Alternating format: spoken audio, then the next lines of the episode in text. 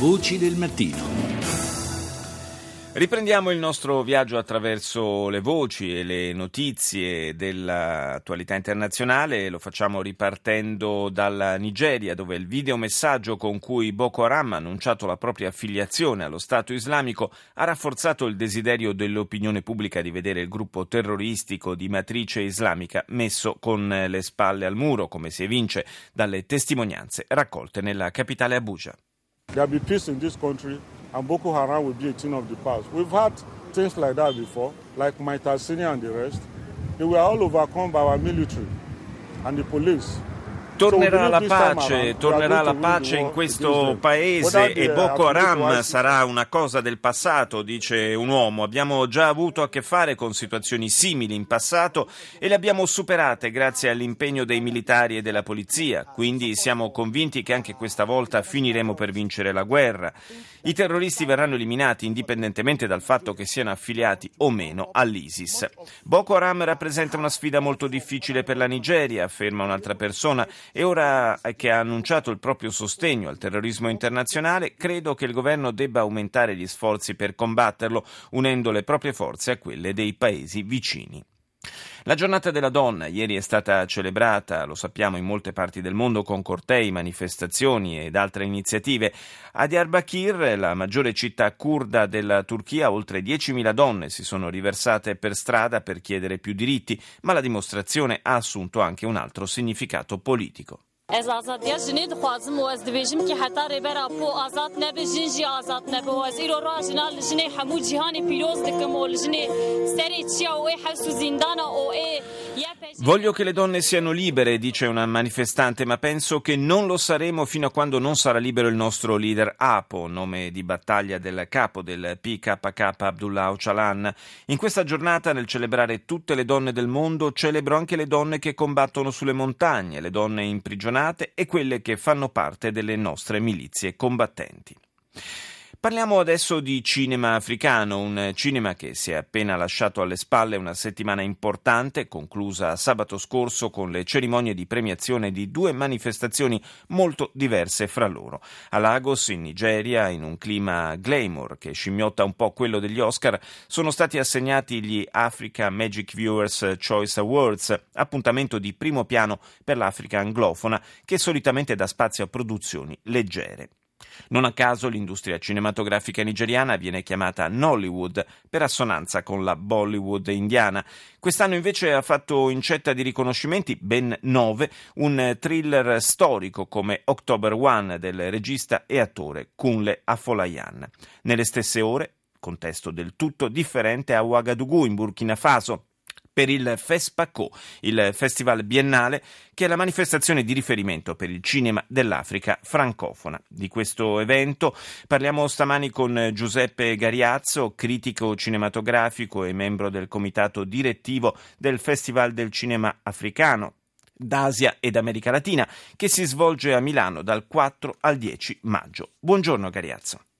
Tutti gli ascoltatori. Un festival che si è concluso con quella che possiamo dire davvero una festa popolare sabato. Sì, è un festival che è nato alla fine degli anni 60, quindi ha una lunga tradizione ed è veramente una festa popolare che coinvolge mm, tutto il paese. Teniamo conto che la cerimonia inaugurale di chiusura si svolge nello stadio, quindi con canti, danze è veramente un, un grande momento di, di raduno e, e, di festa. Una edizione questa che ha visto eh, trionfare un eh, film franco-marocchino di produzione francese ma eh, diretto dal regista marocchino Isham Ayouch eh, intitolato Fievre, un, un film che è ambientato per l'appunto nel contesto degli emigrati marocchini in Francia. Sì, lui è un giovane regista marocchino che in questi anni sta eh, diciamo, sua, sta cominciando a trovare una sua identità all'interno del cinema marocchino, che comunque è uno dei più interessanti a livello quantomeno di Nord Africa e come spesso succede poi eh, i film nordafricani hanno come spesso almeno una parte di ambientazione o comunque di legame con il territorio francese. Il eh, secondo classificato è un film algerino, invece, Fadman Sumer, la storia di quella che venne chiamata la Giovanna d'Arco di Cabilia, quindi un, eh, un film storico. Anche qui la Francia è presente come potenza coloniale però dell'epoca in Algeria. Sì, e poi bisogna sottolineare l'importanza del regista che è Belkacem Ajagi, che è un regista che non ha fatto molti film però eh, ha fatto dei film molto, molto, importanti. Sono molto contento che questo, questo autore in modo abbastanza appartato rispetto ad altri cineasti suoi connazionali, però continui a, a riflettere anche sulla storia del suo paese in questo modo. Terzo classificato, un film invece di casa del Burkina Faso del regista Sekou Traoré, L'occhio del ciclone, lo traduciamo in italiano il titolo, è anche qui una storia molto africana, cioè la storia di un eh, bambino soldato che diventa poi leader eh, ribelle, finisce sotto processo con eh, l'accusa di crimini contro l'umanità, viene difeso da un'avvocatessa, insomma dicevo veramente un tema anche abbastanza attuale. Ed è interessante perché Sekou Traoré eh, è il produttore di due film, di, di, due dei film più importanti degli ultimi anni del cinema africano subsahariano, che sono Darat e Enom Kikri di Mahamat Saleh Haroun, che è una delle voci veramente più alte del, del cinema africano degli ultimi 10-15 anni. Quindi un regista che approda eh, con un argomento appunto molto, molto sentito alla sua suo primo film di finzione, ma un regista che ha ben presenti anche i meccanismi produttivi del cinema africano contemporaneo. Il grande sconfitto di questa edizione del FESPACO è Timbuktu, il film del mauritano Abderrahmane Sissoko che è stato candidato un po' a tutto, si può dire, negli ultimi mesi ma non ha vinto mai nulla. Un grande sconfitto. Timbuktu è un capolavoro, un capolavoro che era stato presentato in concorso un anno fa al Festival di Cannes e poi da lì ha cominciato una sua vita molto lunga.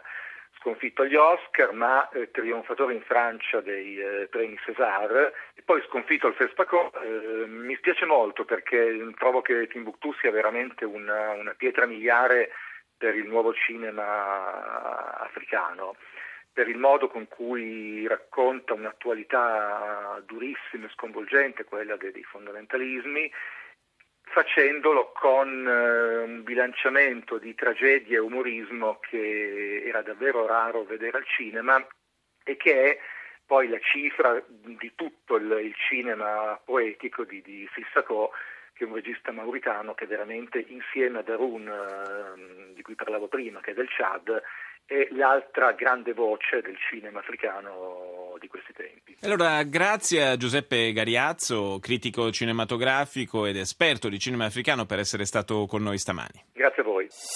Voci del mattino. Prende il via oggi ad Abu Dhabi il tentativo di volo intorno al mondo condotto da due piloti svizzeri che si alterneranno ai comandi del primo aereo totalmente alimentato a energia solare in grado di volare anche di notte. Il Solar Impulse, costruito interamente in fibra di carbonio, ha un'apertura alare pari a quella di un jumbo, 72 metri, coperti da 17.000 pannelli solari che dovranno fornire l'energia necessaria per un viaggio che durerà complessivamente 5 mesi. We want to show that climate change is a fantastic opportunity to bring on the market new clean technologies that save energy. A parlare è Bertrand Picard, uno dei due piloti che dice vogliamo dimostrare come il cambiamento climatico sia una fantastica opportunità per portare sul mercato nuove tecnologie pulite che risparmiano energia, salvano le risorse naturali del pianeta, creano profitto e lavoro e sostengono la crescita.